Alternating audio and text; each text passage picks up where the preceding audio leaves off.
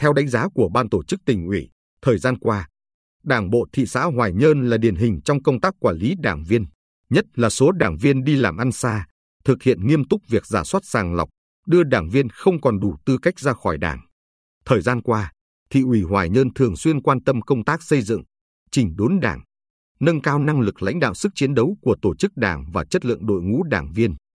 Các cấp ủy, tổ chức đảng tăng cường công tác giáo dục, quản lý đảng viên, nhất là đảng viên đi làm ăn xa. Theo ban tổ chức thị ủy Hoài Nhơn, năm 2022, có 362 đảng viên của thị xã đi làm ăn xa được hướng dẫn thực hiện miễn sinh hoạt đảng theo đúng quy định. Sau khi hết thời gian được miễn sinh hoạt, đảng viên làm bản tự kiểm điểm báo cáo cấp ủy, tổ chức đảng về việc giữ gìn tư cách đảng viên.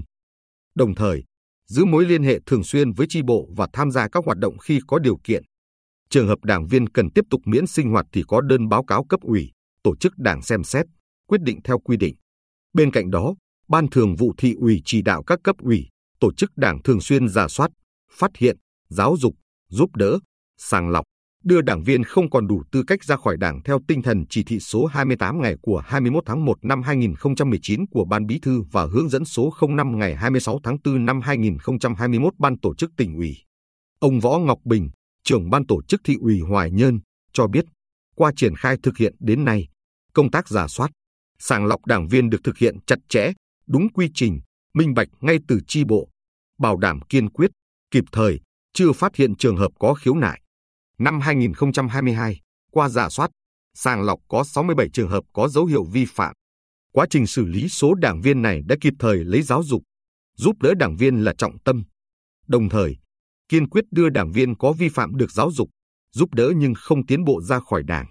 Trong số đảng viên trên, có hai trường hợp 2 năm liền xếp loại không hoàn thành nhiệm vụ. 14 trường hợp vi phạm kỷ luật đảng, pháp luật của nhà nước đã bị cấp có thẩm quyền thi hành kỷ luật mức cảnh cáo, hạ bậc lương, giáng cấp bậc quân hàm, giáng chức, cách chức, đang trong thời gian chấp hành kỷ luật lại tiếp tục có vi phạm.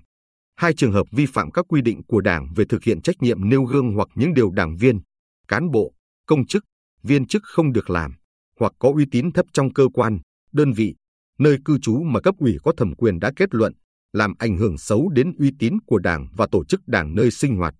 49 trường hợp đảng viên tự ý bỏ sinh hoạt Đảng, không đóng đảng phí. Kết quả xử lý đã xóa tên 27 trường hợp 15 đảng viên chính thức, 12 đảng viên dự bị, cho ra khỏi Đảng 5 trường hợp, xử lý hình thức khác 5 trường hợp. Qua kiểm điểm, giáo dục tiến bộ 10 đảng viên, số đang giáo dục 20 đảng viên. Theo Bí thư thị ủy Phạm Trương, bên cạnh những kết quả đạt được, nhìn nhận một cách thẳng thắn, công tác quản lý đảng viên, nhất là đảng viên đi làm ăn xa gặp những khó khăn nhất định. Công tác quản lý, giáo dục, rèn luyện, đấu tranh tự phê bình và phê bình, đánh giá chất lượng đảng viên ở một số chi bộ còn hạn chế. Để tiếp tục thực hiện tốt công tác này, Ban Thường vụ Thị ủy Hoài Nhơn đề ra một số giải pháp trọng tâm.